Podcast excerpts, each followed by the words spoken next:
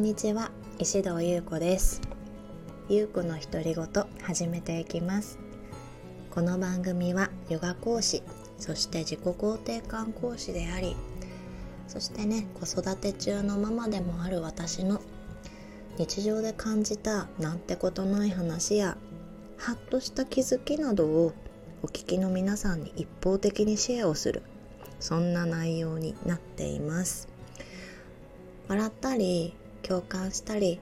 時にはあなたにもハッとした気づきがあればいいななんて思っています。お久しぶりです。この音声配信をスタートして初めて間がね1週間以上空きました。前回の放送から。理由は特にねない。特にないといえばないんですけれども、まあ、あるかな。そうこの1週間ちょっとえどれくらい空いたかちょっと分かんない。忘れちゃったんですけどその間ね私の中で変化のスピードがとっても速くて日常の他愛のない話っていうのをねシェアする隙間がなかったんですよね。時間がなかったっていうよりは私の内側の話なんですけど新しい出会いにワクワクしたりだとかあとなんか心配だなって思うことにやきもきしたりだとか私の周りで起きることのスピード感がすごく速くてそれに自分の気持ちをついていかせるのに結構必死だったんですよね。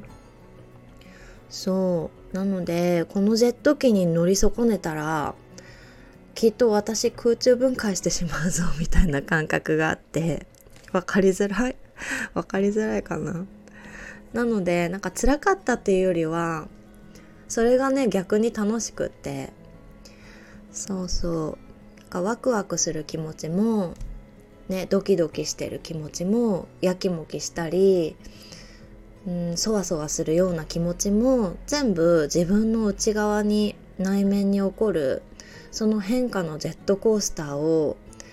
もう一人の私がすごく楽しんで眺めているようなそんな期間だったんですよ。でねきっとヨガをしてそうヨガをして自分を俯瞰したりだとかじっくり今感じてることをじっくりと感じたりその感じてることについてジャッジをしないっていう練習が日頃できていなければこのたくさん湧いてくる感情に感情をそう実感もせずにただただその変化にね気持ちの変化に疲れちゃっていたのではないかなって思うんですよね。なのでね、うん、すごく改めてヨガの恩恵というかそう効果っていうかそれをね感じてます。自己肯定感のね学びも、うん、きっと相まって私を落ち着かせてくれるんじゃないかなって思っていて感じていて。あそうそうそうそう。そうそう自己肯定感。そうセルフラブかけるヨガワークショップっていうのをね先日札幌のスタジオトロンで開催させていただいたんですけれどもそちらもね無事に終わって。え一言いいですか？感想。いやとっても良かったんですよ。自画自賛でしょって思われると思うんですけど、いや、とっても良かったんですよね。受けてくださった方からあのアンケートをね取らせていただいてそのご回答をいただいたんですけれどもいやーなんかね私がそのワークショップで受け取っていただきたいことの2倍も3倍も受け取ってくださっていてアンケートのねご回答を見て感じたんですけどいや私が逆に自己肯定感を上げてもらったなってすごく感じてね。そのアンケートの回答の内容はその方にはね了承をいただいているのでこちらの音声配信だとかインスタグラムの投稿の方でシェアさせてねいただこうと思ってます。そうワークショップねなんとなんと1対1だったんですよ。パーソナル。あのパーソナルで開催じゃなくってあの定員6名で募集をかけさせていただいてたんですけどいやもう反省点といったらちょっとこんな言い方ねあの受ける側の皆さんから聞いたらあれかなって思うんですけど多分あの私の告知の内容が伝わりづらかったのかなっていう反省点はありながらいやでもね本当パーソナルで結果すごく良くて新しい気づきでした。お互いにね受ける方も一人ですごい良かったって言ってくださって。そうで私もすごい新しい気づきっていうか私ホットヨガスタジオのラバーで数年5年ぐらいスーパーバイザーを務めていたんですけれどもインストラクターをしながらレッスンも担当しながらねあの数店舗の店長さんたちを取りまとめるというかあのそういろんな管理をする。え、まあ、エリアマネージャーみたいな。そんな感じ。その役職でねあのすごい大事にしてたことの一つに毎日レッスン担当とか、まあ、日々の業務を行ってくださっているインストラクターの皆さんだとかもちろん店舗責任者である店長さんたちと月に1回か2回特に店長さんたちは月2回必ず1対1で面談を行っていたんですよね。ちょっと 一瞬脱線していいですか？ラバの話するとあの当時のあのなんだろうせせかせかっていうか本当はゆっくり喋る私なのにいきなり早口になる私が今出てきちゃったと思って出てきたことになんか面白くなって笑っちゃった。すいません。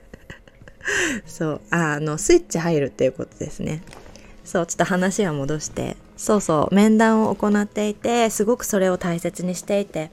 でなぜかっていうとまあ、会社員でもあるけれどもやっぱり、うんと、ホットヨガまあフィットネス感の強いホットヨガですけれどもヨガを伝えるお仕事をしていてねヨガを通して一人でも多くの人を幸せにするっていう理念の会社なのでだから店長さんやインストラクターインストラクターのみんなの気持ちが不安定になったり疲れちゃってたり何かモヤモヤしてることが少しでも残っていたらお客様にヨガを伝える支障になってしまうって思っていたんですね。私悩みを吸い取るというか悩みを聞いたり一緒に解決の道を探るとかそういう作業って特に店長さんたちって孤独だから上司と話すことしかないと思うんですよ。思っていたんです。なのですごく大事にしていてなんか売り上げとかなんとか率とかそういうのよりもみんなの話を聞くっていうのをすごく大事にしてたなって思って。そうそう。だから私1対1のパーソナルでお悩みとか深掘りするのまあまあのまあまあどころかいや結構の回数行ってきたのでそうなので1対1で何かをお伝えしたりお話を聞いたり一緒に解決の方法を導いたりするのすごく好きだし得意だったなってことにそのワークショップが1対1になったことで気づいたんですよね。気づいたっていうか忘れてたんですよね 出産育児で。忘れてた。すっかり。なのでワークショップはこれからもたまに開催しつつパーソナルセッションのなパーソナルセッションのような 形でもね今後展開していきたいなそういうメニューを持ちたいなってすごい思って大人数の中の一人ではなくって講師である私と1対1の方が自分は受け取りやすいなとかリラックスできそうだなとかそういう方に向けて考えていこうかなって思いました。セルフラブキッズも産前産後のヨガも、まあ、他のヨガでもパーソナルでの開催も考えていこうかなって思っています。そんな気づきになったそのセルフラブヨガ。ワークショップはね。なんとなんと新月でした。すぐ月のこと言う。いやなんかちょっと新月ノーチェックだったんですよ。後々ね思い出したというか気づいたんですけど。あのストーリーズでそういえば満月だったとか間違えて発信してね。あのお友達に突っ込まれた私でしたが。そう。これからね他にも始めていきたいことがいろいろあってちっちゃいことから大きいことまで仕事でも何でもそれがねダダダダってなんか私の中にあのなんだろうもうすごい勢いのある川のような感じで私の中にダダダダって流入してきて私はそれをもう両足でしっかり踏ん張ってグラウンディングしてもう両腕をブワーって大きく大きく広げてそのねお水を受け止める必要がここ最近ねあったんです。なので受け止めるためには何かを引く必要もあるので意図的にっていうかもう自然とちょっとラジオの収録してなかったっていうね感じでした。そうそうそう受け止めるためにはね何か新しいことを受け止めるには何かを引く必要もねあるので。私の場合は大きく何かを変えることも必要なのかもしれないけれども日々日々のヨガの実践だとか何？私ノートとか私ノートっていうのはジャーナリングね。私ノートとか。あとそれとかたまにお風呂行ったりお風呂屋さんに行ったり散歩したりとかして心の余白隙間を開けておこうって思ってます。あそうそう。話変わるんですけどゴロッと。ガラッと。今度の日曜日の28日の夜の9時半から東京で活躍しているヨガの先生であり大親友の小坂奈々先生とインスタライブしようって2人で言ってるんです。軽くねインスタラインスタグラムのストーリーズではあの質問ありますか？って先日ね流させてもらったんですけれども。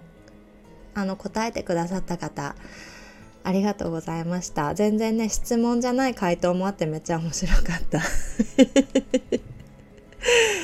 そうそう来月のね25日にそのナナちゃんが数年ぶりに札幌でねヨガクラスをするのでそちらの告知をさせていただくのと勝手に勝手にここで先に宣伝するそうあとはね多分ね私たちの普段の長電話の延長のようなライブになると思うんだね誰得 そうあの雑談のような感じになると思うんですがきっと楽しいと思います。ぜひぜひ聞きに来てください。そうそうあのこの間のワークショップ満月だったとか言って私がストーリーズあげたら新月だよって速攻メッセージ送ってくれたのななちゃんなんですけど。そうそう。そんなね、えー、ななちゃんとのインスタライブえー、聞きに来てくださる方はぜひ私のインスタグラムのアカウントは概要欄にリンクを貼ってあるのでぜひチェックしてみてくださいね。それではまた今日はこの辺でおしまいにしようと思います。またお会いしましょう。